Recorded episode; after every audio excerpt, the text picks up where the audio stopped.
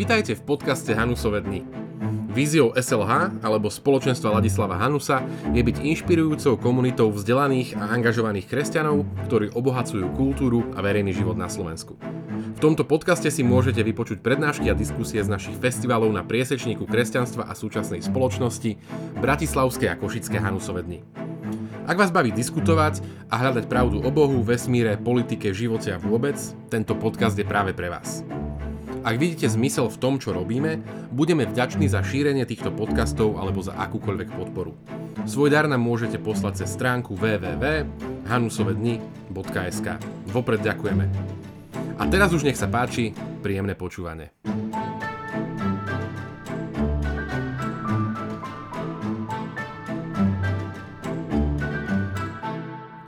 Aké je miesto katolického intelektuála na súčasnej univerzite? Ako môžu katolíckí intelektuáli pomôcť riešiť krízu v cirkvi?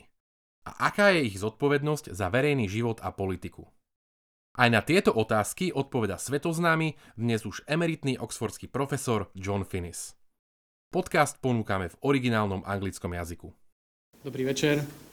Ja som teda rek- Martin Luterán, rektor kolegie Antona Vita a, a budem pokračovať v angličtine, ak sa neurazíte.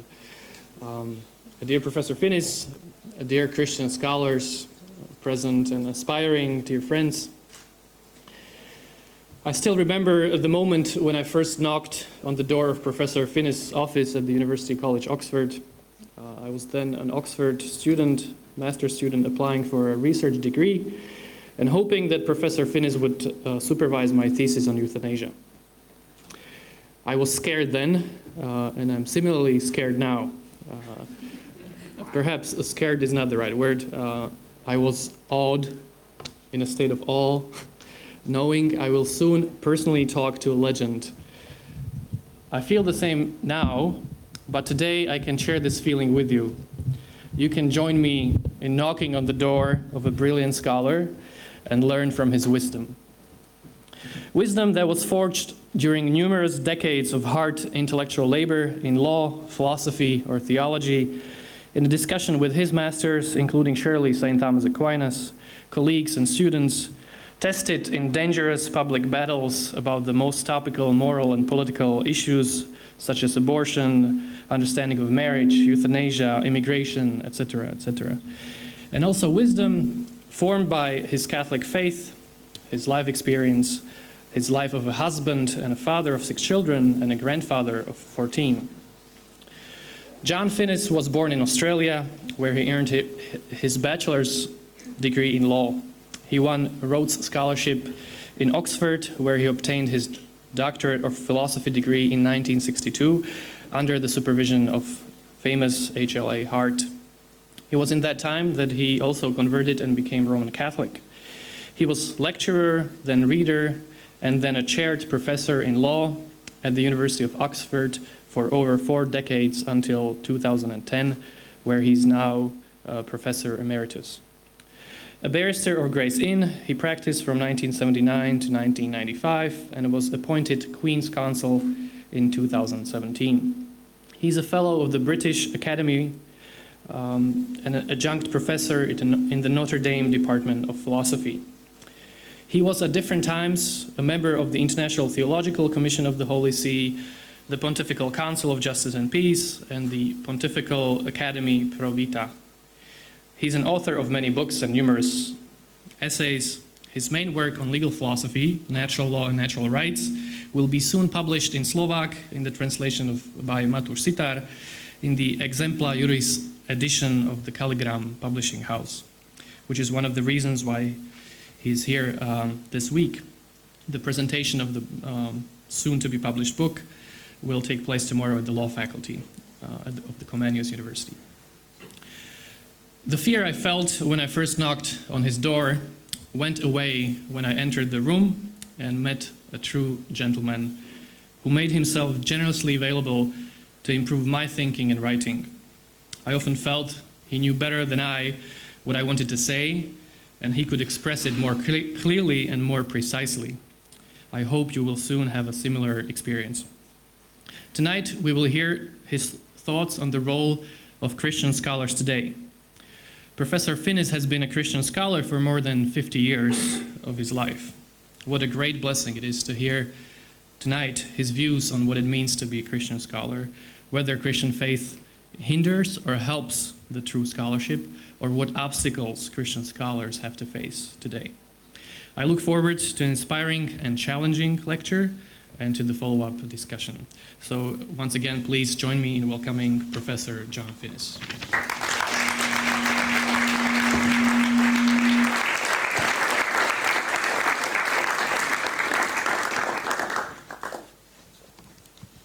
Thank you very much, Martin. So, as Dr. Luterán has has told you, I well, he didn't he didn't reveal that I was asked by him by you to speak to you about the role of Christian scholars today.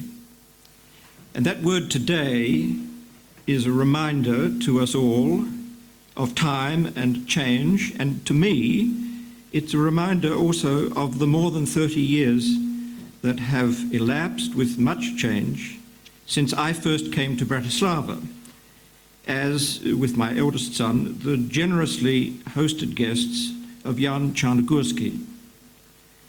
I was one of the philosophers from Oxford and elsewhere in Britain who, over a number of years, sent books and scholars to share ideas and scholarship in the underground university here Animating the venture, perhaps more than anyone in Britain, was Roger Scruton, though I did not know that until I returned to the region a year or so after the events of late 1989 as one of a band of mostly British and French lawyers and theorists for a conference now not at all underground about the rule of law. It's a privilege for me to be here again now for these Bratislava Hanus days in a today that is almost as different in various respects from 1990-91 as it is different in quite other more obvious ways from 1986. Scholars are dedicated to the search for information, to seeking to inform themselves about the physical or biological or metaphysical forms and processes of nature and reality, or about the conditions of coherent thought and valid reasoning, or about the conditions for reasonable choices of what to do, what human goods to pursue and do, or about what techniques of humanly controlled causes and effects are available as efficacious techniques for achieving some definite purpose available to be selected from the open ended, indefinite range of ends available to us, or to inform themselves with greater or lesser specialization about all these fields of information, of truth, of knowledge, of the real, and of the really worthwhile. Scholars raise and pursue questions suggested by the data of empirical experience. They assemble evidence, entertain hypotheses suggested by imagination, yielding to understanding, and after the testing of evidence and warrant, they head towards their goal, the making of judgments which they understand to be sound about what is so the criteria of soundness and of the best explanation of all the data are, in principle, public criteria. And so, under ideal conditions, every open minded person capable of experience and understanding, and thus of being informed, would concur in the judgment about the best explanation, and so would share the same knowledge the same access to reality. The primary role of the scholar, therefore, is to cultivate what I have just recalled attentiveness to evidence, willingness to follow the evidence and to judge according to the evidence and not according to one's prejudices or desires or fears or one's susceptibility to pressures, whether of ambition or public opinion or unpopularity or of mainstream ac- academic opinion. What this involves in relation to one's motivations, I'm going to discuss in some detail near the end of this talk. For now, let me make a preliminary general point. All authentic scholarly endeavour requires that one reject in advance and constantly every assertion that truth is unavailable in human thought and discourse, and every assertion that the past is beyond the reach of true judgments about what was done, what was said, and what was intended and meant, and every philosophical doctrine or assertion that we are not psychologically free to choose between being honest and being dishonest about the evidence and its implications. To choose, that is to say, between being zealous or negligent about truth and reality and real worth.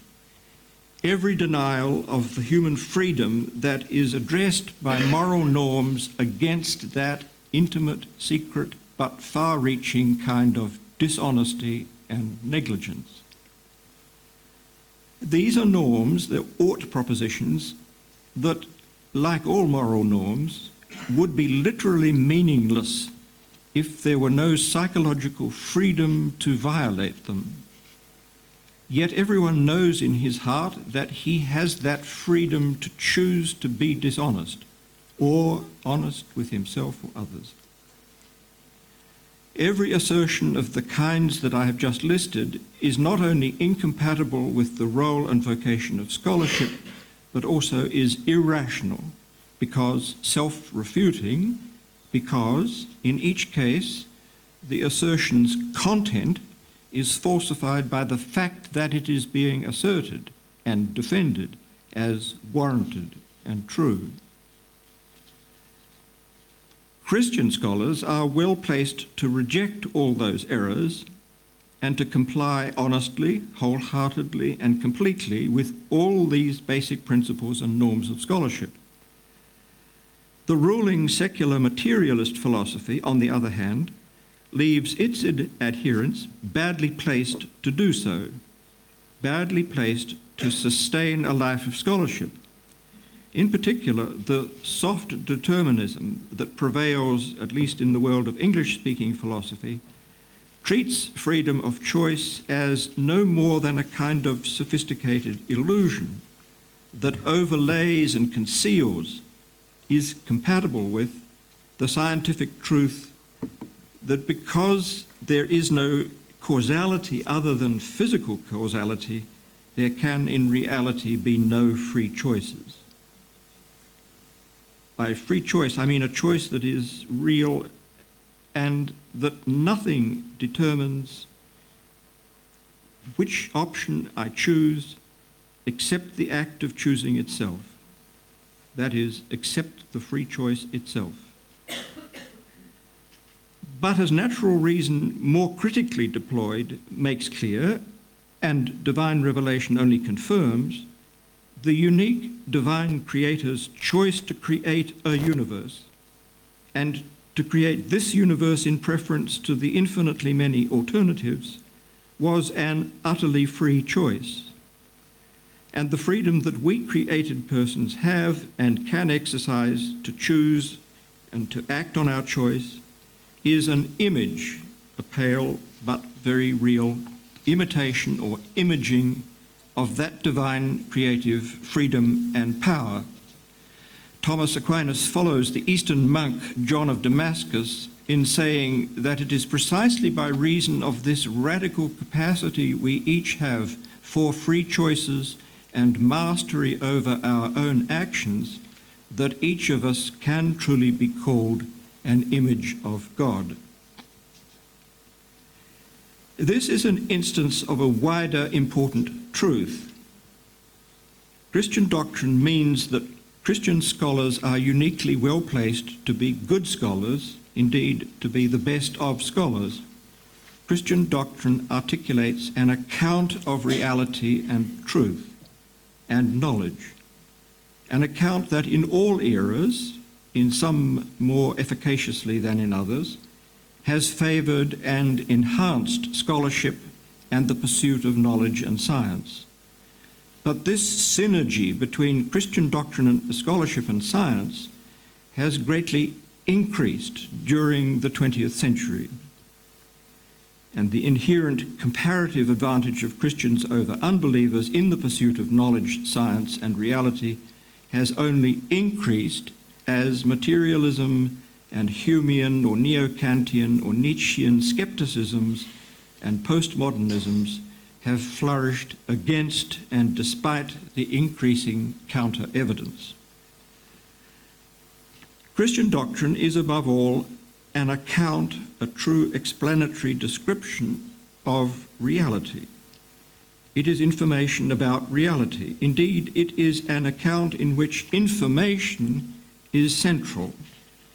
And so, although its source and warrant is the super, supernatural divine revelation articulated in the scriptures and tradition of the one holy Catholic and Apostolic Church, this account, this information, fits and supports and is confirmed by the 20th century's natural scientific discoveries about the primacy of information in, for example, biology, but also in the physics that has transformed our understanding of matter and of the universe.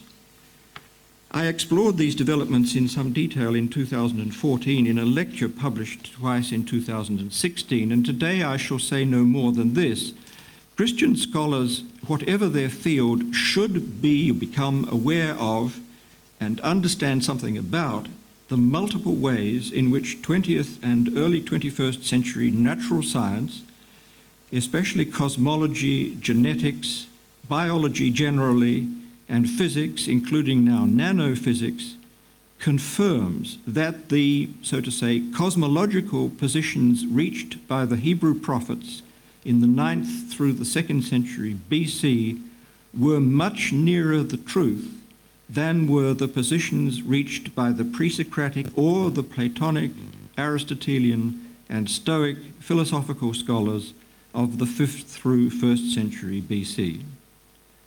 For the universe is not divine, as the Greeks, like almost everyone else, thought. The stars are not divinities. The universe is neither eternal nor cyclical.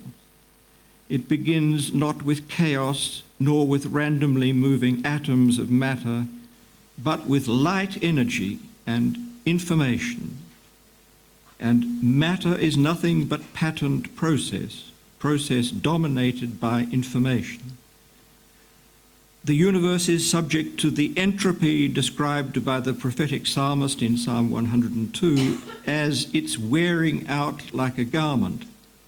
But the universe also now, as from the beginning, is in process of transformation by new information, a process punctuated, so to speak, by steps up. New information not contained or in any way preformed in the preceding states of the universe enabled a world that for 10,000 million years had consisted exclusively of physical, atomic, and molecular dynamisms to evolve rather suddenly and rapidly into the unimaginably more complex, diverse, and self directing the dynamisms, processes, and forms of living cells and organisms, eventually plants, and more and more consciously self directing animals. That was a kind of step up in being almost, or in some respects, as extraordinary, as miraculous as the initial Big Bang. And then, after another three or four thousand million years or so, creative information worked a third radical change in the constitution of the universe. There emerged one species of conscious animal able not only to receive and respond to information, like animals all do, and not only to deploy such information so as to manipulate the environment with even tools, but also and uniquely to understand at least some of that nature constituting information and to reflect upon it and to consider accepting or rejecting it and then to choose between those alternatives and indeed between countless other intelligent but incompatible proposals by free choices, choices that is determined by nothing either inside or outside the choosing person. And this third step up in being is defined most distinctly as, in non philosophical terms, it is defined in the prophetic and historical parable we know as Genesis chapters 2 and 3. The ability of this newly emergent kind of Homo sapiens to communicate with and be informed in thoughts and words by the transcendent source of information and to choose freely and on his or her own responsibility to comply with or defy the wise will of that Creator. And though none of these huge steps up in nature were preformed in the preceding state of nature, we can now see that those preceding states, right back to the beginning, were pre-adapted to the reception in due course of new creative information and the resultant emergence of the new and higher forms of natural entities and ways of being, eventually to the emergence and sustainability of humankind, man. This pre adaptation of the entire cosmic process is often articulated in one formulation of the cosmological, one or another formulation of the cosmological anthropic principle.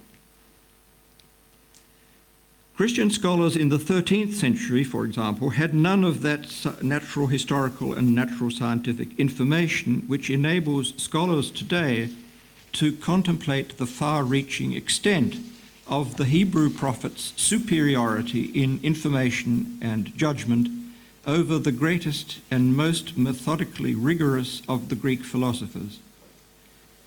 But the 13th century Christian philosophers did decisively establish and secure the rational preconditions for the growth and success of natural scientific research, experimentation, discovery, and scholarship. They did this especially in face of the denials of natural philosophy by those Muslim scholars, the Mutakallimun, who held that the Creator's transcendent power works its effects in the world by willful divine decision, moment by moment, and independently of natural causalities, causalities which thus are more apparent than real or worthy of investigation.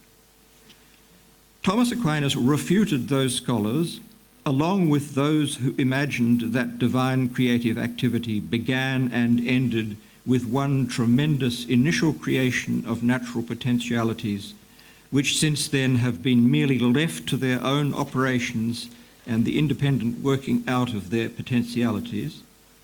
Aquinas's reply, prominent in his great Summa for Christian missionaries in or around Muslim territories, affirms first that natural powers and operations and their effects do indeed constitute chains or sequences of causation which can fruitfully be investigated and understood by natural sciences and natural philosophy. And second, that all these natural effects and causes are themselves being caused here and now as much as at the beginning by the informing power of the intelligent designer.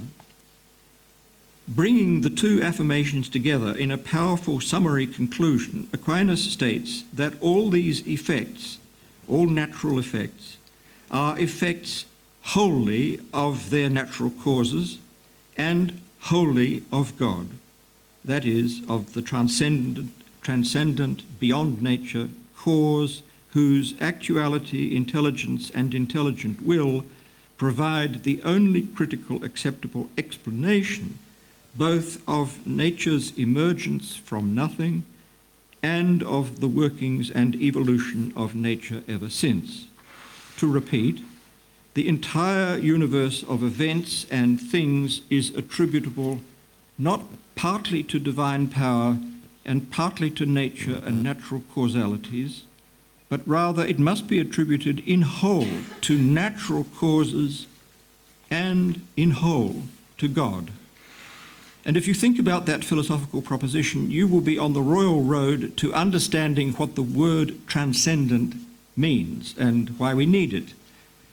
And to understanding also that the Creator needed nothing to make the universe, is entirely outside and beyond it, and yet is inwardly present to everything as cause of all existing and operating, including of one's own acts of free choice, acts not determined by anything whatsoever except the choosing, one's own choosing itself. The developments of natural science in the past 200 years, especially but not only in biology, with its pervasive language of information and its pervasive evidence of evolutionary novelty and design, have rationally, though not socially, discredited Laplacian determinism, Spinozist and Nietzschean pantheisms, and atomist materialism, with its attempts to explain away the intelligibility of the universe's novelties and adaptations and continuities as mere matters of chance and necessity. The developments have made newly intelligible and attractive the Judeo Christian realism that is the best seedbed and matrix for scholarship of every kind true judgments attain to reality even when, by secure inference or abduct, abduction, they reach beyond what can be experienced. Moreover, the newly discovered plasticity of the cosmos and the proven radical dominance of information over the processes and potentialities we call matter make it obvious that the very, that the very same transcendent cause of the information which it is natural science's business to discover, of the information which adds biology to physics, can also be the source of those one off changes in physics which were observed with amazement at various points during the public ministry of Jesus of Nazareth during two or three years around 30 AD in Galilee and the Roman province of Judea, and then in his rising from among the dead into a radically transformed kind of physical biological existence. The Spinozist argument from natural determinism against miracles and the Humean argument against them from explanatory presumptions about the credibility of witnesses each collapse in the face of the new and established natural sciences of the 20th century. And above all, that vast new picture of cosmic evolution under the causal input of transcendent information makes newly intelligible two basic features of Christianity. Its teaching that each individual human person results from an individual act of divine creation a creation, as Aquinas says, ex nihilo. And it's even more important teaching that the whole of created nature has a direction, a finality in the sense of a destination that will be reached through a final input of creative information. This time by a cooperation between the free willing of the Creator and of created persons a cooperation made possible only by a radically new kind of creative giving, a taking up of our created human natural existence into the transcendent, transcendent life of the Creator. That is, we can now responsibly think that human persons, at least those consenting, can be taken up into that divine life while the rest of the universe that evolved by creative information over so many thousands of millions of years passes away by natural entropy and implosions, like the stars' implosions, into, we can only speculate, a kind of gas. For such is the meaning, now more, not less intelligible, of the future about which Jesus spoke as the reign, the kingship, the kingdom of God, and of a new birth from above, and of which St. Paul, too, who understood him well, speaking as a transformation and a metamorphosis from above into a new man, new nature, a new creation, and in the phrasing that Paul took from the book called Isaiah, a new heavens and new earth. St. Paul had in mind, I believe, not that the subpersonal elements of created nature as we know it by observation and natural history will continue or be transformed, but that human personal life with God, as children sharing his divine life, will, for those who accept that gift, be in unimaginable ways like living in a new world and will be for God the completion and fulfillment of the whole vast event of creation, a fulfillment envisaged by Him, God, from its initial moment, indeed from the eternity of His absolutely unchanging will and absolutely simple essence. In these and some other ways, this is therefore a good time to be a Christian scholar and at the heart of the role of Christian scholars is and should be, both for its intrinsic worth and as part of that saving cooperation with the Creator, the intention of becoming and remaining scholars of the utmost integrity and competence, and each within their personal powers and opportunities, excellence. However, it is also an increasingly difficult time to be a Christian scholar. The cultures within which we move and pursue our scholarship increasingly misunderstand, misrepresent, and reject what they take, partly correctly and partly incorrectly, to be Christian doctrine, and increasingly judge or declare Christian scholars to be bigots whose intellectual work is unfree and therefore uncritical and unsound, if not contemptible. That in itself is not new. What is new is that within the worldwide Christian community, the community of communities that has as its central form the Church and Bishop of Rome, there now are very many prelates, clergy, and lay scholars in a condition of deepening confusion and intellectual disarray. And this condition has markedly deteriorated, worsened, since, since 1991, when I was last in these regions. And so I shall try on this occasion to say something about its symptoms, causes, and effects. And this attempt will, I hope, have the further benefit of enabling me to say something about what I have learned about communities of scholars during the many decades that I've been a student and professing member of the philosophical and juristic scholarly communities and during my many fewer years as a visiting member of the Christian theological community in its Roman and international form, the International Theological Commission, chaired in those days, my days, by Cardinal Joseph Ratzinger. First, a word about the accusation that Christian scholars are not and cannot be intellectually free to follow evidence and argument where it leads, and therefore cannot be authentic scholars. Anyone who makes this accusation is simply presupposing that the Christian faith's teachings about reality are false, or at least without rational warrant. But Christian scholars can make all their scholarly investigations with freedom to follow evidence and argument wherever it leads, confident that, whatever the field, the conclusions from that evidence and argument will not contradict any proposition that belongs to the Christian faith in its authentic form.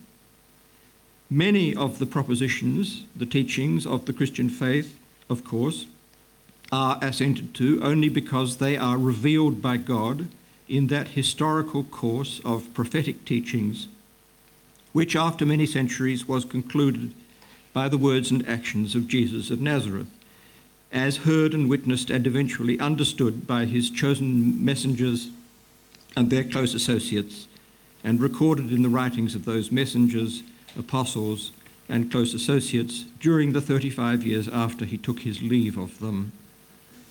But some of the revealed teachings are also teachings which those apostles and associates and the community they founded held out and hold out for assent on another additional basis, a basis that indeed is logically prior, a basis available to everyone who has the ability and opportunity to consider evidence and follow argument. These are the foundational teachings, three propositions especially, which the revealed teachings both include and presuppose that God, the unique transcendent creator of the entire universe, exists, that he has revealed some main elements of his divine nature and of his purpose in creating, and that the content of that revelation can be securely found in what the church organized around the successors of the apostles and their leader Peter holds out definitively as revealed. Those three foundational teachings are entirely open to natural reason, that is, to rational investigation of the evidence which is available to anyone and which supports them, that is, warrants the judgment of ordinary human reason, reasons, and reasoning that each of the three propositions is true. Christian scholars who have adhered to the faith without undertaking such a rational investigation are entirely free to undertake it. If they do undertake it, they need not and should not put their adherence to the faith in suspense pending the investigation's completion, but rather should proceed in this scholarly undertaking, like all their scholarly, uh, scholarly enterprises, in free confidence that it will cohere with and indeed support the faith. Faith, this sort of propositional faith, is in fact the highest work of reason. A work that involves critical analysis of the alternative explanations that have been offered for the existence and nature of the universe, for the existence and literature of the seminal people, the Hebrew people, Israel, entrusted with divine revelation, and for the preaching and miraculous works of Jesus of Nazareth, as preached at the expense of their lives by his apostles and set down by them and their associates in the Gospels and other works of the New Testament. Until about 50 years ago, a Christian scholar in some field more or less remote from these philosophical, exegetical, and historical inquiries into the foundations and warrants for the faith could peacefully presume that well informed vindication of the existence of God, creation, and revelation was a role entrusted to responsible scholars prepared and supported by the current successors of the apostles in the central Christian community. A primary cause, perhaps even the primary cause, of the disarray and precipitous decline and in various places near disappearance of that community is this that that presumption can no longer be made. Such responsible and competent scholars are not so easily found in that centrally Christian community. Very many of those successors of the apostles, very many among the community's bishops, from the topmost level down, have abandoned the preparation and support of such scholars, have ceased to expose their students for priesthood to such scholarly work, and have abandoned the teaching of the rational foundations of the faith. Indeed, they have in practice abandoned the teaching of that, uh, the teaching that Christian faith has rational foundations which, I repeat, warrant and even demonstrate those three foundational truths about, again, God's existence and creation of the universe.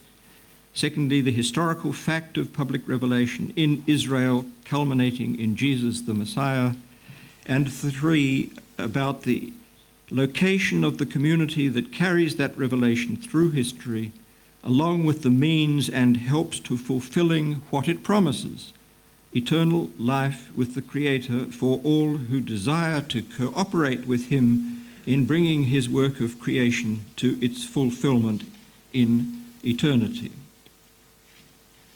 The First Vatican Council in 1870, in its dogmatic constitution Dei Filius, emphatically confirmed and restated the teaching of St. Justin, the Samarian Roman philosopher in the second century, St. Thomas Aquinas in the 13th century, and Pope Pius IX in 1846, that those three rational pillars of the faith can be demonstrated by and to human, public, scholarly, critical reason. The Second Vatican Council in 1965, in its dogmatic constitution, Dei Verbum, on divine revelation, reaffirmed the demonstrability of the first pillar, God's existence and creation, and itself affirmed the essential premise for demonstrating the other two foundational pillars. For it affirmed, the Second Vatican Council affirmed in Dei Verbum 18 and 19, that all parts of, the, of all the four Gospels are historically trustworthy because authored, in two cases, by apostles who were first eyewitnesses and then ministers of the word, and who set down in writing their own memories of Jesus' words and deeds, and in the other cases by associates who handed on in writing the recollections of apostles or of others who had accompanied them. But even before that council came to its end, the mainstream, as you might call it, of Catholic New Testament scholars began to reject, or rather to ignore and defy without mentioning, those affirmations of Dei Verbum, especially what section 19 had treated as giving to the faith's foundation, the fourfold gospel, its rational foundation, namely those gospels' status as historically accurate and true because they state first hand testimony that conveys the memories of honest eyewitnesses who either composed gospels or directly informed those who composed the Gospels. Paul VI in 1973 too trustingly appointed to the revamped Pontifical Biblical Commission or to the International Theological Commission New Testament scholars who, perhaps already at least inwardly and certainly soon openly, defied or simply ignored those foundational affirmations of Dei Verbum.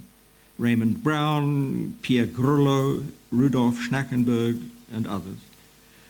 John Paul II, advised by Cardinal Joseph Ratzinger, did likewise. In the Catechism of the Catholic Church, first appearing in 1993, the two key sentences of Dei Verbum, the ones I have been reporting to you, have gone missing.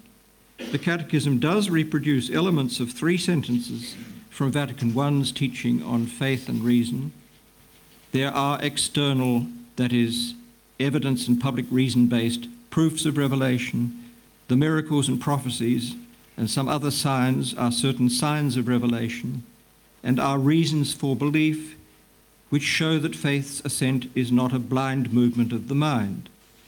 But missing entirely are Vatican I's affirmations that reason not only neither presupposes nor opposes faith, but actually supports the faith indeed demonstrates its foundations and shows that those rational foundations are extremely firm. John Paul II's encyclical on reason and faith, Fides et Ratio, in 1998, makes even fainter reference to Vatican I's teachings on the relation between reason and faith. It omits the fact that that teaching concerns, in significant part, the rational demonstrability of faith not simply the absence of insoluble conflict between faith and reason, but also reason's strong support for faith. Amazingly, as it seems to me, Fides et Ratio does not consider at all the need and opportunity to show by reasons that God's nature and purposes have in fact been subject the subject matter of a historical sequence of public revelation. The encyclical's concern with reason is virtually exclusively with philosophy and scarcely, if at all, with that supreme exercise of reason in which one enters on a philosophically sound exploration of historical evidence in order to reach a judgment about the best explanation of facts of supreme importance, the facts of divine self disclosure in history. The encyclical's motif that reason and faith are the two wings on which the human spirit rises to contemplation of truth is thus greatly impaired by its failure to consider, so to speak, how the wings are joined. All these matters are equally or even more absent, as unsurprisingly as regrettably, from Pope Francis' encyclical taken over from Benedict XVI on faith, Lumen Fidei, Fidei rather, uh, in 2013. And to such omissions, leading Christian prelates have added erroneous and destructive, destructive assertions, such as those of main Catholic bishops of the German speaking countries who in 1979 approved a still printed and standard ecumenical German language edition of the New Testament, which, for example, introduces the third gospel by saying it looks back to the destruction of Jerusalem. Bracket, Luke 21 20 to 24, and probably falls within 80 to 90 AD. Unquote. This tells the Christians and inquirers of these countries that even Jesus could not perform a miracle of prophecy, and that the author of that gospel felt free in 80 to 90 to invent a prophecy of the siege and destruction of Jerusalem in AD 70 and to put it on the lips of Jesus, allegedly speaking 50 or 60 years earlier, thus showing the unreliability of Luke's own opening promises to readers that his gospel would convey eyewitness testimonies in order to show the historical truth and solidity of Christian preaching about Jesus' life and teaching. Worst of all, I think that mainstream scholarly arguments that are left unstated but certainly are relied upon by those German bishops in telling their Christian people and any inquirer into Christianity that Luke and Matthew are not only late in writing but untrustworthy are not sound arguments. Their insufficiency, indeed their feebleness, has been demonstrated in the 1920s by the Catholic M.J. Lagrange, in the 1940s by the Congregationalist C.H. Dodd of my college in Oxford, and in the early 1970s by the liberal Anglican J.A.T. Robinson, and again and again since then. When one investigates then the bases of those mainstream positions, as I have been doing off and on when I can in the last decade, it becomes clear what the best explanation of the relevant data is. Now, by relevant data here, I mean the set that includes both the whole historical record about the foundational events of the first century AD and the record of the main elements of and changes in mainstream scholarly opinions in the 20th century AD. For all this, this whole set, the best explanation is not that the mainstream positions are true, positions entailing that Christian, Christianity's historical claims about what Jesus said and did are false. Instead, the best explanation is first that those historic claims are true, as Catholic and many other Christian scholars maintained and vindicated down to the Second Vatican Council, not least the prolific and masterly scholar Lucien Cerfaux, who was probably the primary drafter of Dei Verbum's statements about the Gospels, and second, that the post Vatican II mainstream has adopted its positions for a cluster of uh, at least 15 reasons, or at least motivations, not one of them either alone or in combination, being valid warrant or reason for adopting one or any of the mainstream positions. And most of these mainstream, sorry, most of these motivations are at work in varying forms, of course, in any scholarly community, undermining that community's scholarship as a search for truth, but sustaining it as a means to other ends. So let me run through my incomplete list of them. 15. First, desire to proclaim or adhere to, in this case, faith on minimal or uncontroversial, only uncontroversial assumptions. Second, desire to occupy a via media between skepticism and fundamentalism, say. Three, desire for intellectual autonomy and openness to reason instead of subjection to authoritarian decrees or guidance for awareness of pious frauds in the history of Christianity. Five, desire to be respected as a genuine scholar by competent and diligent scholars who are contemptuous of the Church's authority and often even of Christianity and even of theism. and who are academically well placed. So, mainstream peer pressure, fear of men, and this goes along with the failure to grasp that in the field, field of revelation and Christian origins, the aspiration to use a methodology that is acceptable to unbelieving scholars is systematically misguided, as philosophers such as Michael Dummett and Richard Swinburne and many, many others have pointed out. Sixth, desire not to be held to the labor of harmonizing the gospel testimonies, so a relaxation of effort, a line of least resistance. Seventh, desire to have new things to say. Eight, denial of or skepticism about divine interventions in history. Nine, confusion, sometimes by muddle bona fide, of critical methods with skeptical results and consequent defaming as uncritical or fundamentalist of all those who reach conservative judgments, even when they do so after rigorous critical inquiry. 10. Under-informed and uncritical indeed, under-researched acceptance of calumnies against the competence and integrity of earlier generations of, say, Catholic scholars and of the Council Fathers and experts. 11. Indignation against excesses committed in the ecclesiastical repression of Catholic modernism between 1907 and, say, 1943 or even 1963. 12. Desire to get a job or promotion in the modern academy. academy. 13.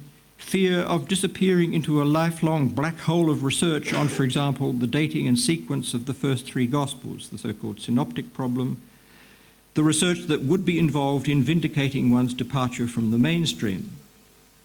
14. Desire for simple solutions. For example, priority of Mark appears to simplify the redaction criticism needed to identify what, on mainstream assumptions, Matthew and Luke have added editorially.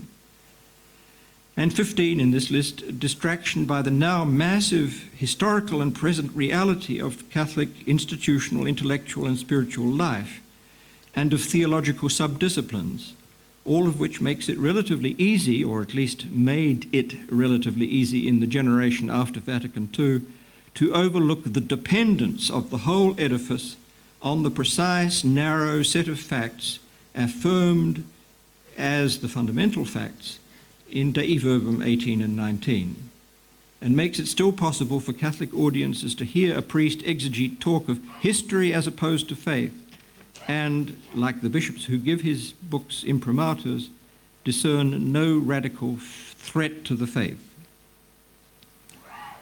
To repeat, each of those 15 desires, fears, indignations, and other motivations is at least understandable and at best quite legitimate in itself, but none of them warrants or even begins to warrant the positions the adoption of which they psychologically support. None of them is either evidence or, ra- or valid argumentation or ground for judgment. And some such disjunction between motivations and sound reasons is ever present, mutatis mutandis, in every scholarly field and discipline and community. So, for the foreseeable future, Christian scholars in every field will be unable to discern with ease and security which scholarly books to study to strengthen and deepen their own understanding of the Christian faith. They will need to apply a sort of litmus test. Does a preacher or scholar treat the foundations of the faith as they were treated in Dei Filius of Vatican I and Dei Verbum of Vatican II? And particularly in the parts of Dei Verbum that have gone missing in the Catechism, sections 18 and the last sentence of section 19. Does he or she read the Gospels in what they really, as what they really are? The records of what was preached by the apostles face to face, eye to eye, to the people of Judea and Samaria in the years when Pontius Pilate was still governing Judea and in the years up to the first execution of an apostle, James, by the puppet king Herod Agrippa, doubtless in Jerusalem in 43 or early 44 AD.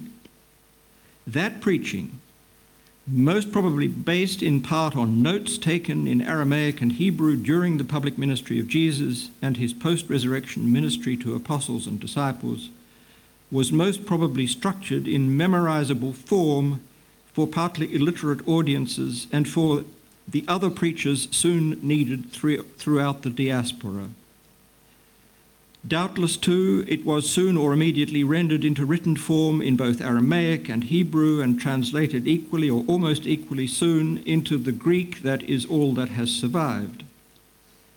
When we read those texts, we are as close to events and teachings as were the first or earlier audiences of Peter and John in the villages of Samaria, or of James, perhaps even in Spain in the decade before 43 and 44, 44 AD and of the other apostles as they scattered throughout the known world as far as India and China with Thomas in the two decades after the resurrection. There is no sufficient reason to think that John's gospel was later than the others, and the five distinct parts of John that fit almost like a jigsaw with parts of Mark probably convey to us the content of the forays of Peter and John to preach and teach jointly in Jerusalem, and the city and villages of Samaria in the early or mid 30s AD. This is the fourfold quadriform gospel, and it is the foundation of the faith, as Dei Verbum says, adopting the judgment of the second century scholar bishop Irenaeus of Smyrna and Lyon. Their construction adheres rigorously to two complementary principles, neither of them coherently discussed by the current mainstream on the one hand, the account must be simplified to fit a course of memorizable evangelical preaching and quite soon an annual liturgical cycle, so a three year public ministry alternating mainly between Jerusalem and Galilee is presented by Matthew, Mark, and Luke without chronological indicators, but just as if in, it involved simply one year with one single first and final visit to Jerusalem. John allows the historical length and complexity of the ministry to appear while making simplifications of his own to align his gospel with the temple feasts that dominated Jewish life in Jerusalem and throughout the diaspora, and which find echoes in the Christian liturgical year. But on the other hand, secondly, while simplification can allow weeks, months, or years to pass unreported between one sentence and the next, there is never any question of invention, either of sayings or events.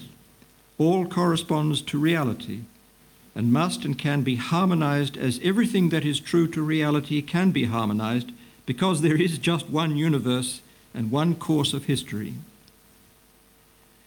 The wondrous signs done by Jesus and the apostles present no challenge to reason once we grasp as reason invites and indeed compels, the nature of transcendent creative causality, always at work from the beginning and ever producing new things like life and consciousness and conscience, wholly unpredictable on the basis of what went before. These signs were no more and no less than was required and fitting for launching the last and supernatural phase of creation, the invitation and adoption of human persons into a divine life that will outlast the entire created universe of subpersonal realities. Not one of the miracles is more surprising than our own everyday ability to address the Creator in a prayer Christianity is not about inwardly experienced encounter in this life, and any or every one of us may live a long life of faith without ever experiencing within our consciousness the Creator or the Lord Jesus or any of the saints we invoke, and yet have the soundest of reasons, the apostolic testimony to Jesus, for judging that our prayers are heard by the Father who sees all that we do in secret, and through his power by everyone to whom we address those prayers. So if we ask in single hearted prayer for strength and insight and sound judgment and fearlessness in our scholarly vocation and work, we will surely receive those gifts in due measure and may even possibly be able to surmise, at least in retrospect, something about how and in what matters they were indeed given these helps. May it be so for all of us. Thank you.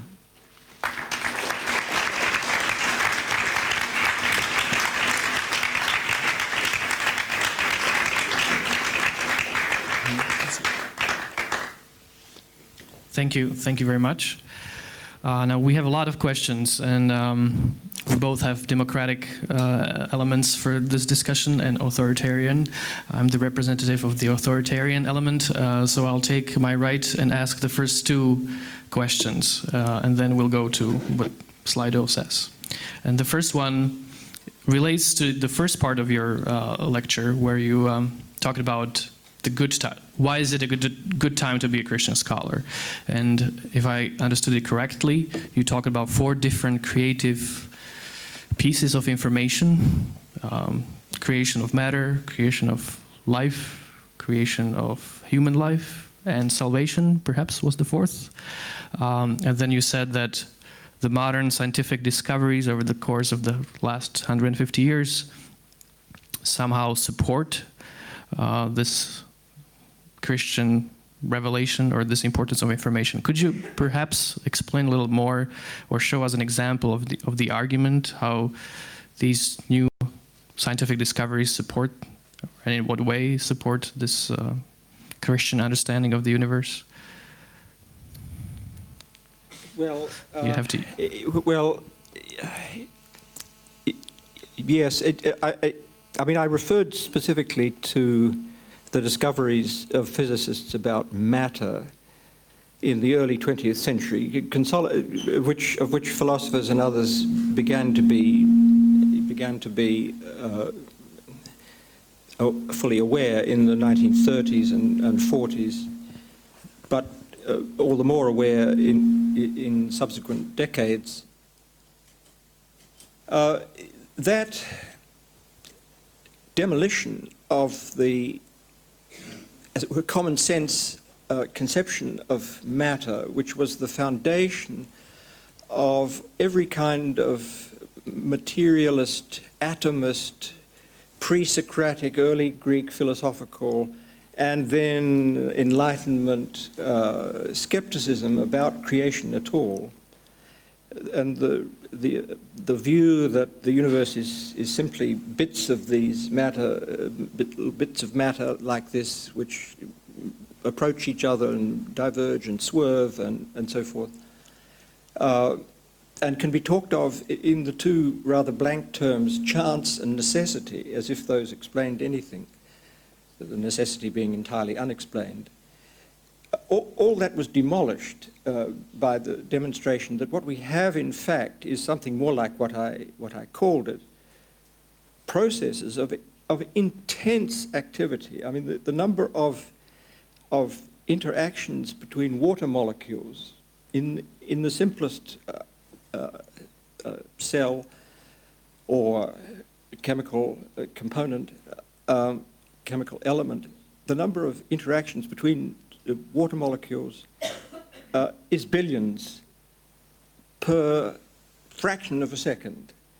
And yet, uh, this chaotic storm of uh, interactions is rigorously controlled by what I called information, by a pattern which results in what we think of as the stability and solidity, etc., etc., of, of matter.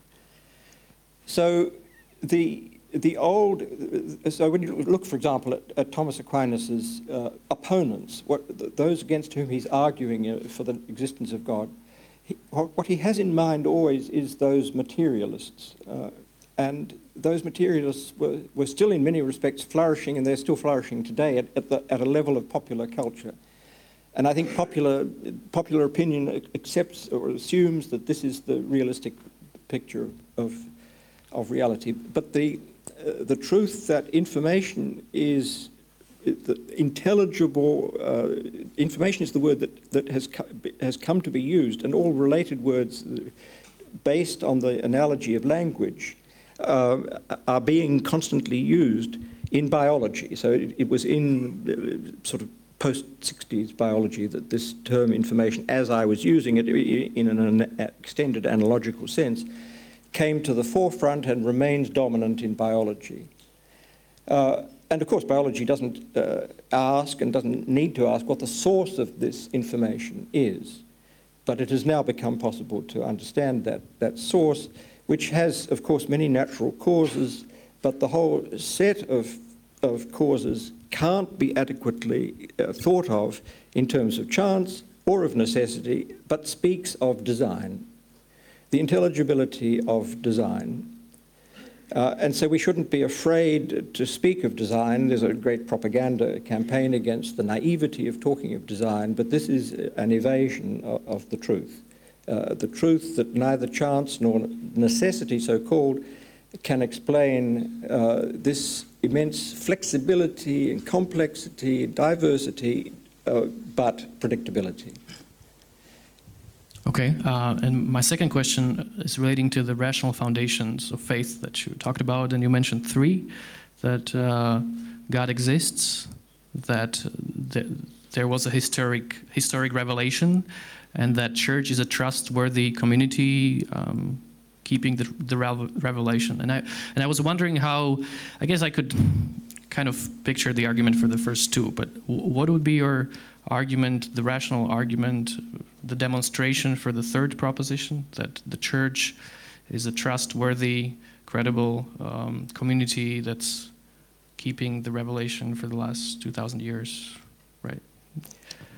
Well, I, won't uh, try a, full demonstration, but I, the, the, the evidence is to be seen first and very clearly in, in the Gospels, in the structure of the Gospels, in the structure of Jesus' public ministry, in his formation of a group, of an inner group, of the 12, and of the replacement of the, uh, of the 12th after his treason uh, by another 12th the qualification being uh, that this new 12th man, Matthias, should be someone who uh, accompanied the Lord from the beginning and can speak as an eyewitness to, to the people.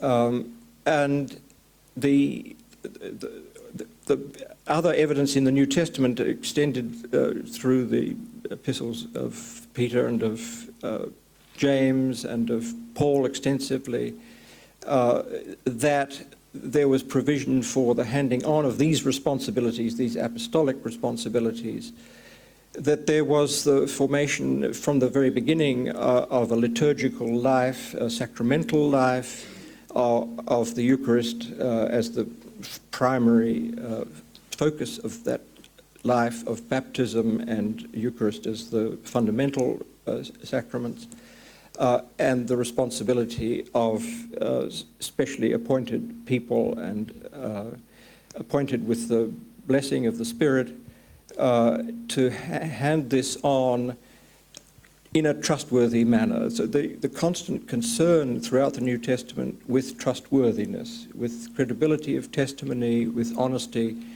uh, with uh, everything that is involved in the, the huge project of projecting what was said and done in that two or three year ministry into the future. So the parables of our Lord about the kingdom and its growth, especially gathered in Matthew, but not only in Matthew, make no sense except on the assumption that he is envisaging this community growing from a mustard seed into a tree of great stability and, and size and is projecting from the, in every respect from here to the end of history uh, a message which he himself didn't commit to writing but trusted to his community to commit to writing and transmit. That, that I think is the, the primary element in a complex demonstration. Sure, thanks.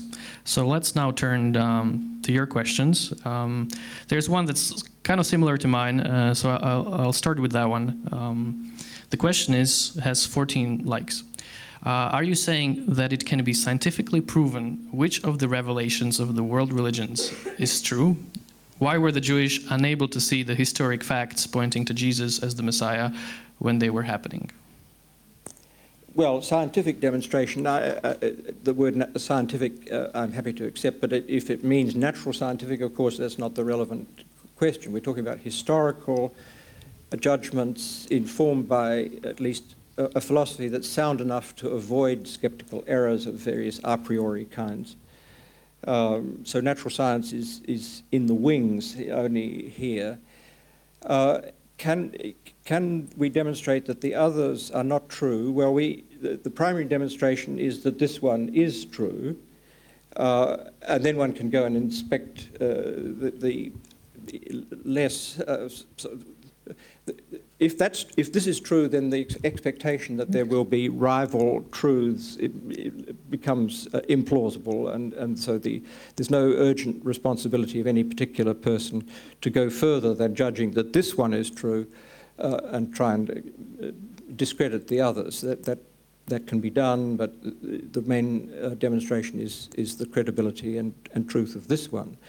Why did some of the Jewish people not accept and others of the Jewish people accept, as very many did, uh, both in Jerusalem and in Judea and especially around the, the vast dias diaspora, much more numerous than the populations of, of uh, Judea or even Galilee, uh, probably three million or so uh, people of Hebrew descent living around the shores of the Mediterranean in that era.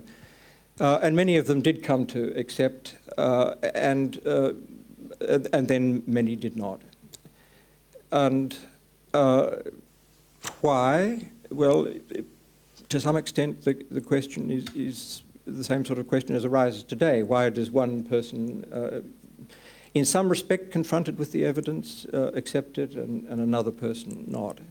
and that's, in each case, a biographical question. The, but one can say a little bit more, I think, probably about the the historical uh, circumstances which um, which relate to the reception of uh, Jesus' message and life and resurrection. And, and that is, when you look at the history of the Hebrew people, of the Jewish people, you find that all the prophets have this experience. Essentially, all the prophets meet intense resistance. And so when you read the records of the prophets and their own writings, much of what they're saying is about the resistance they, they receive. And in, in all, all these cases, the resistance is a kind of resistance to the new, to the unexpected, to the what we couldn't predict on the basis of, of what preceded, which, as I say, as I say, is now the picture of evolution that, that that, that we have. So from the basis of physics and, and the, the first few billion years, no one would predict, of course there was no one there, but no one would predict that life could emerge because even the simplest cell is immensely more complex than the entire universe as it, exists, as it existed and had existed.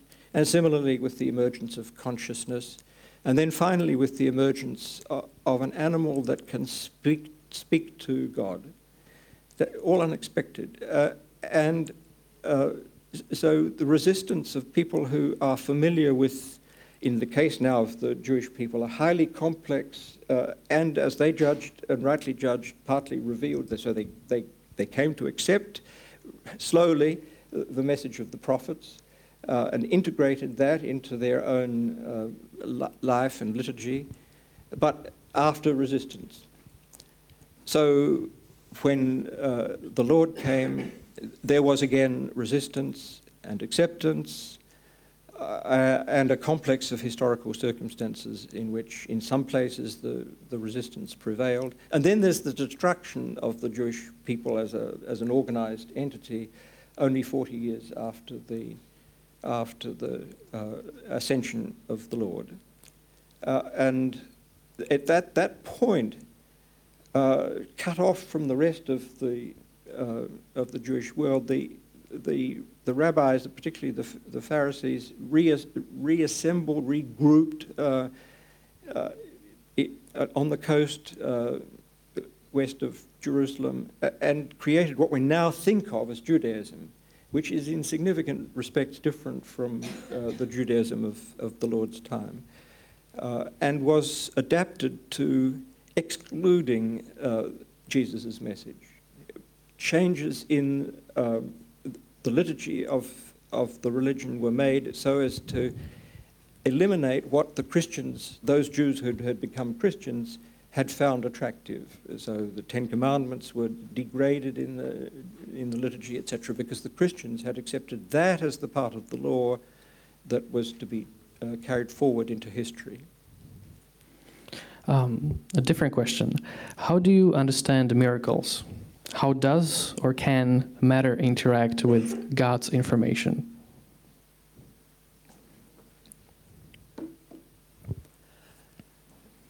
Well, it does nothing but uh, it does nothing but but uh, interact with the, with God's information. God's information is being supplied uh, all the time. We, we, traditionally, this was thought of as providential uh, sustaining of of the universe, which was once simply created uh, and, and then creation finished. That I think is a is an oversimplification. And even the, that traditional picture, uh, it, as for example in, in St. Thomas, accepts creation of the individual human soul in each case. So there's God's information, uh, which is essentially what is what soul is. It's information dominating uh, what it was is simply matter.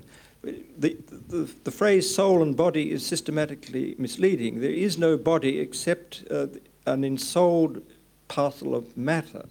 Without the soul, what we call body is not in fact a body, it's, it, it's a corpse, it's a heap of matter uh, which is in fact not a, a body.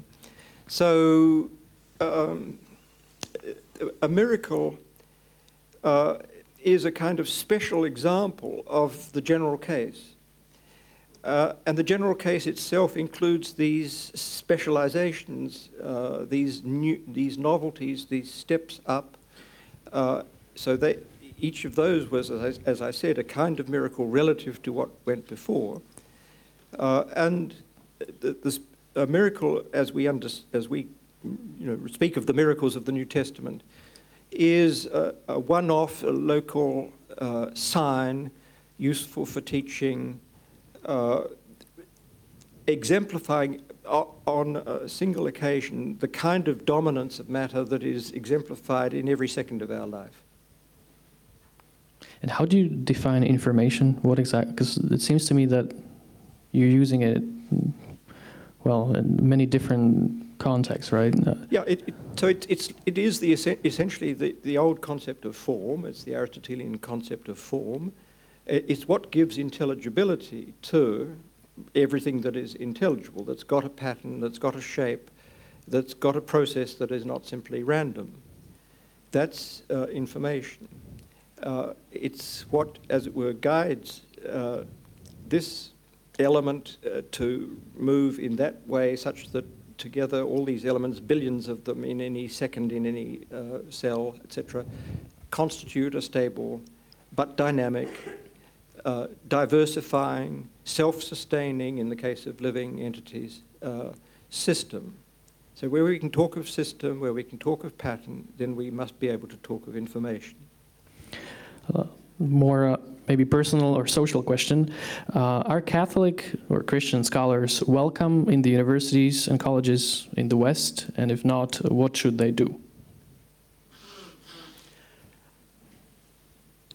Uh, yes, in most places they, they still are. Uh, in increasingly many cases, it's on condition that they remain quiet about some of their uh, beliefs, some of their judgments, some of the truths that they hold.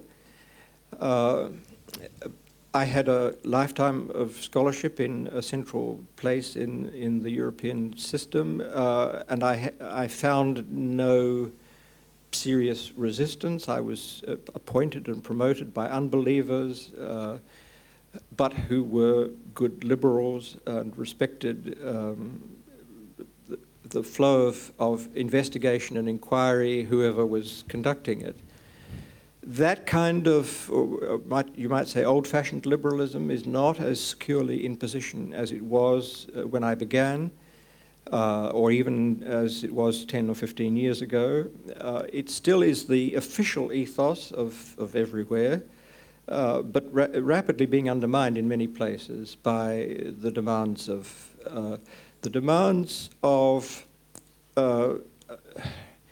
movements of thought, which in some respects uh, started at a very high level in our culture, uh, that, that presume or which assert that any kind of criticism on certain matters is to be taken as an expression of contempt for the person and is therefore harmful to the persons whose actions or opinions are under criticism.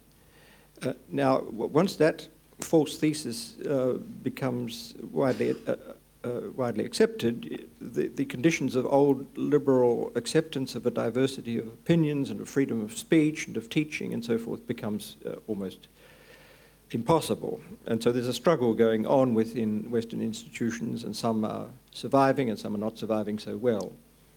How is Oxford doing in this respect?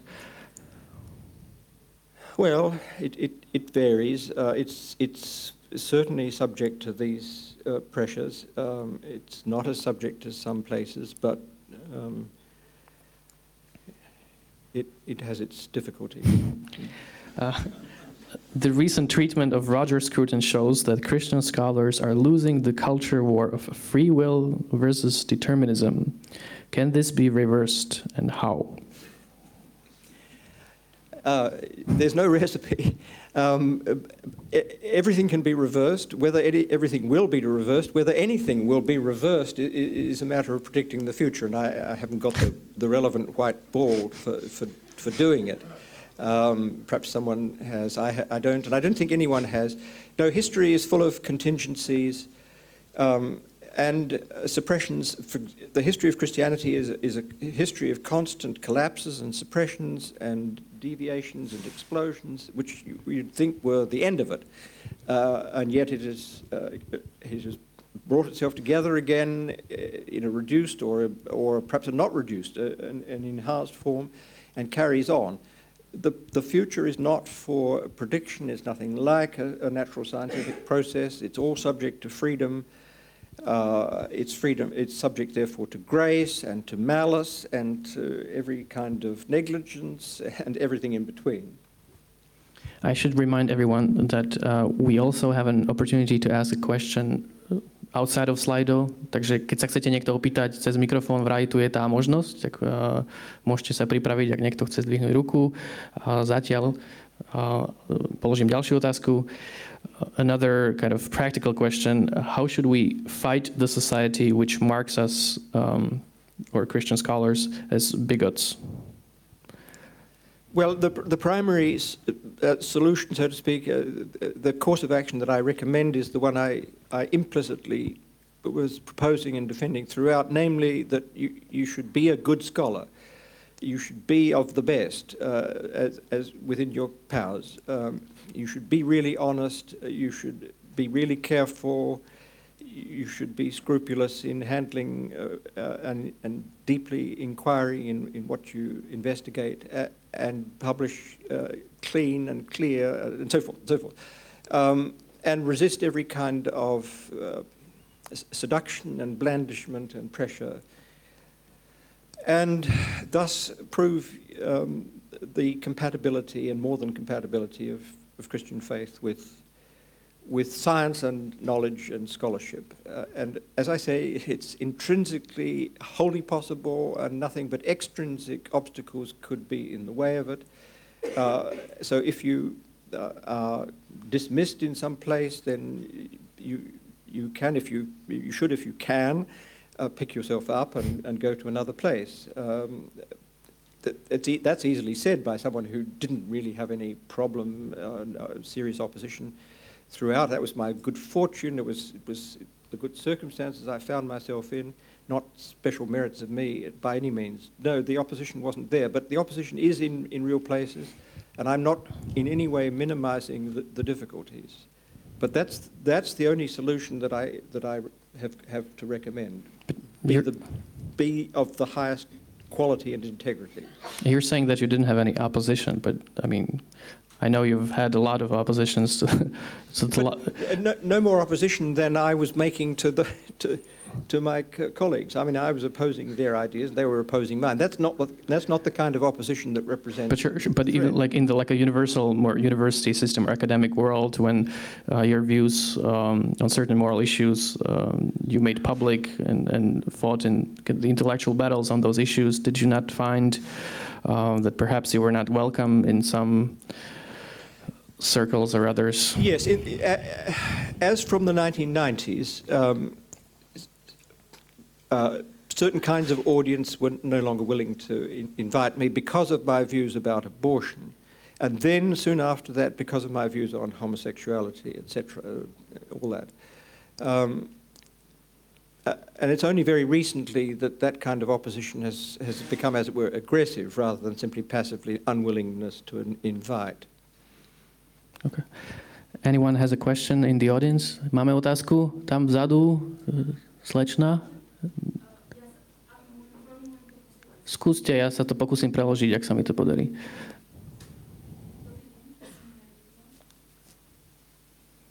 I'll try to translate.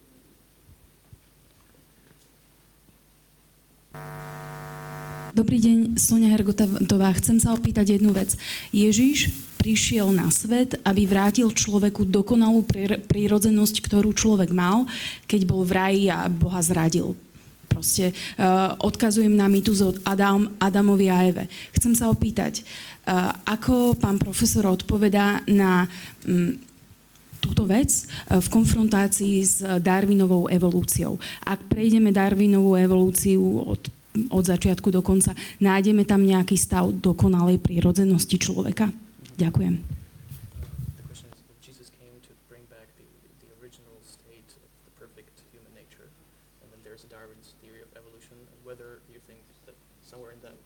theory of evolution, there is a space for this perfect uh, state of uh, human nature. Yes, that, that's uh, a very interesting and important question, uh, which I'm actively studying along with some friends uh, at the moment. Uh, I, I think, and a number of other important faithful Christians, Catholics, think um, that the uh, the perfection spoken of uh, in in relation to uh, what Genesis 2 and 3 calls Adam, which certainly in the context means the, the human man. It's simply the, the it occurs hundreds and hundreds of times throughout the Old Testament, simply meaning man. It's a collective noun. At a certain point, the, the Greek translation of what presumably was the underlying Hebrew uh, shifts, well, which certainly was the underlying Hebrew, shifts to, uh, and this happened in the probably the second century BC, uh, shifts to speaking of Adam as, a, as an individual. Um, and, uh, and, and so the assumption is made, well, there was this one perfect individual. But I, I think the, the meaning of the, of the whole account given in uh, Genesis 2 and 3, when reconsidered in the, in the light of what we should not call Darwinian evolution, uh, evolution is, in my view, a fact. Darwinian evolution is by, is by far the least plausible explanation of, of evolution. Darwinian evolution, for example, is regarded by virtually no French scientist as, uh, as anything other than absurd. Uh, so, because what's called Darwinian evolution is the theory that nothing but chance, uh, in response to nothing but chance mutations, uh, is the is the guiding principle uh, which carries evolution from this position to, to that position, and that's extremely improbable. And the whole account that I've been giving of information uh, is one that makes Darwinian accounts of evolution implausible. But leave aside Darwinianism, and so there's the fact of fact of evolution. Now, in that light, we reconsider, look again at the text of Genesis 2 and 3, and we see all sorts of complexity. It's obvious that uh, the author of the text did not intend each and every detail of the account to be a description of, of what happened in some garden with the Lord's walking in the garden and so forth and so forth, uh, and of these four rivers coming out of the garden and, and so forth. That's, it, it's quite clear that this was conceived as what in Hebrew is, is a mashal, it gets translated into Greek as, as a parable.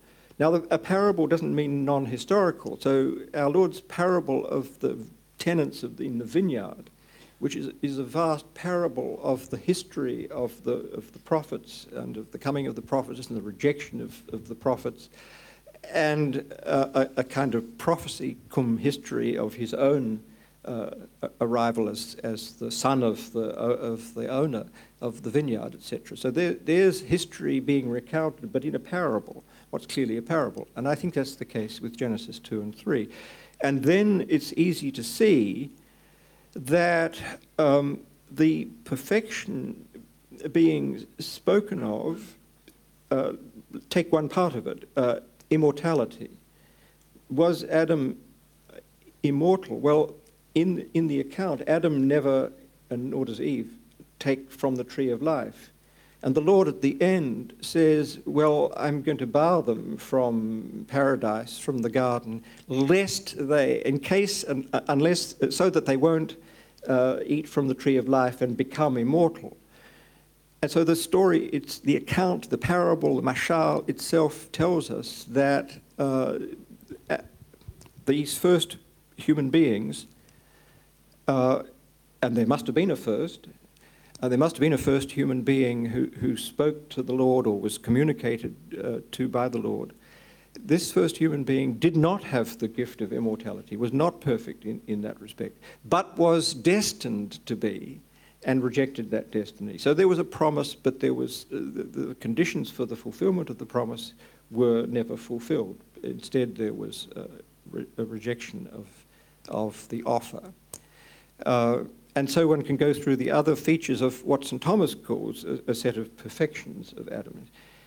St. Thomas had a vision in, in, interpreting the, the whole biblical account. St. Thomas was thinking in terms that are that are simply now disqualified. He thought that we could find uh, the Garden of Eden uh, if more exploration were done, and that it's somewhere over there in the east, but in a part that hasn't been discovered yet. Now, we know that that's not true. Uh, and so much that St. Thomas says is simply based on lack of historical information. Uh, so, uh, I think the truth of the account is both historical and prophetic. And the larger part of it is the prophecy of perfection at the end and the availability of that perfection in the sharing of life with, with the Lord, with God in eternity. Thanks. The tree of life then is the symbol of that promise. We have many more questions. I know um, there are many people who want to ask a question, um, but we only have one more minute left. And I think there's one here, a philosophical question that is appropriate for ending uh, this talk tonight. And that is what is an, an easy question? Uh, what is the most convincing argument for the existence of God?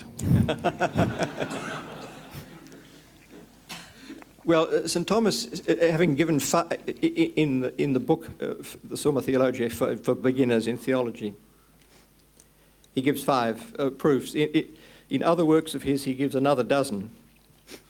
Um, having given the five, he says it's the first and the, and the fifth that are found most convincing by ordinary people. Uh, and, uh, and I'm not going to re- re- reproduce either of them. I've, I've, done so in my book, uh, Aquinas, which I commend to you. So in the last chapter, I, I, I go through these proofs, I show the, their soundness uh, in a straightforward, simple uh, manner, which is in which St. Thomas's own historically dated and now inapplicable natural science is replaced by our understanding of natural science. Uh, but the first relates to the, uh, the, un- the impossibility of explaining not so much physical motion like a billiard ball uh, or such like mechanical motion of that kind, but explaining the, the, the whole shift of any active being from a potentiality to the fulfillment of the potentiality without there being something to explain that shift from one state to another state, state of being to another state of being. And whether you extend that explanation to, to infinity in, in one dimension, the whole set remains without explanation unless we have uh, an, a state of actuality it, which isn't in movement from potentiality to actuality, but is pure act. And the fifth simply relates to the intelligibility of the whole deal, of everything that we can see, has this astounding intelligibility that talk of chance and of necessity simply doesn't begin to handle. Easy. Uh, uh, I wish, I wish I had words to express um, the joy and gratitude uh, not only for your presence here with us this week, but also for your life and your life's work. Thank you very much, Professor Finnis. Thank you all. Ďakujeme za to, že ste nás počúvali až do konca. Ak sa vám táto diskusia páčila, prihláste sa na odber Hanusových dní na svojich podcastových platformách. Ak chcete vidieť aj videá z našich podujatí, navštívte náš YouTube kanál Hanusové dni. Ďakujeme za vašu pozornosť a prajeme pekný zvyšok dňa.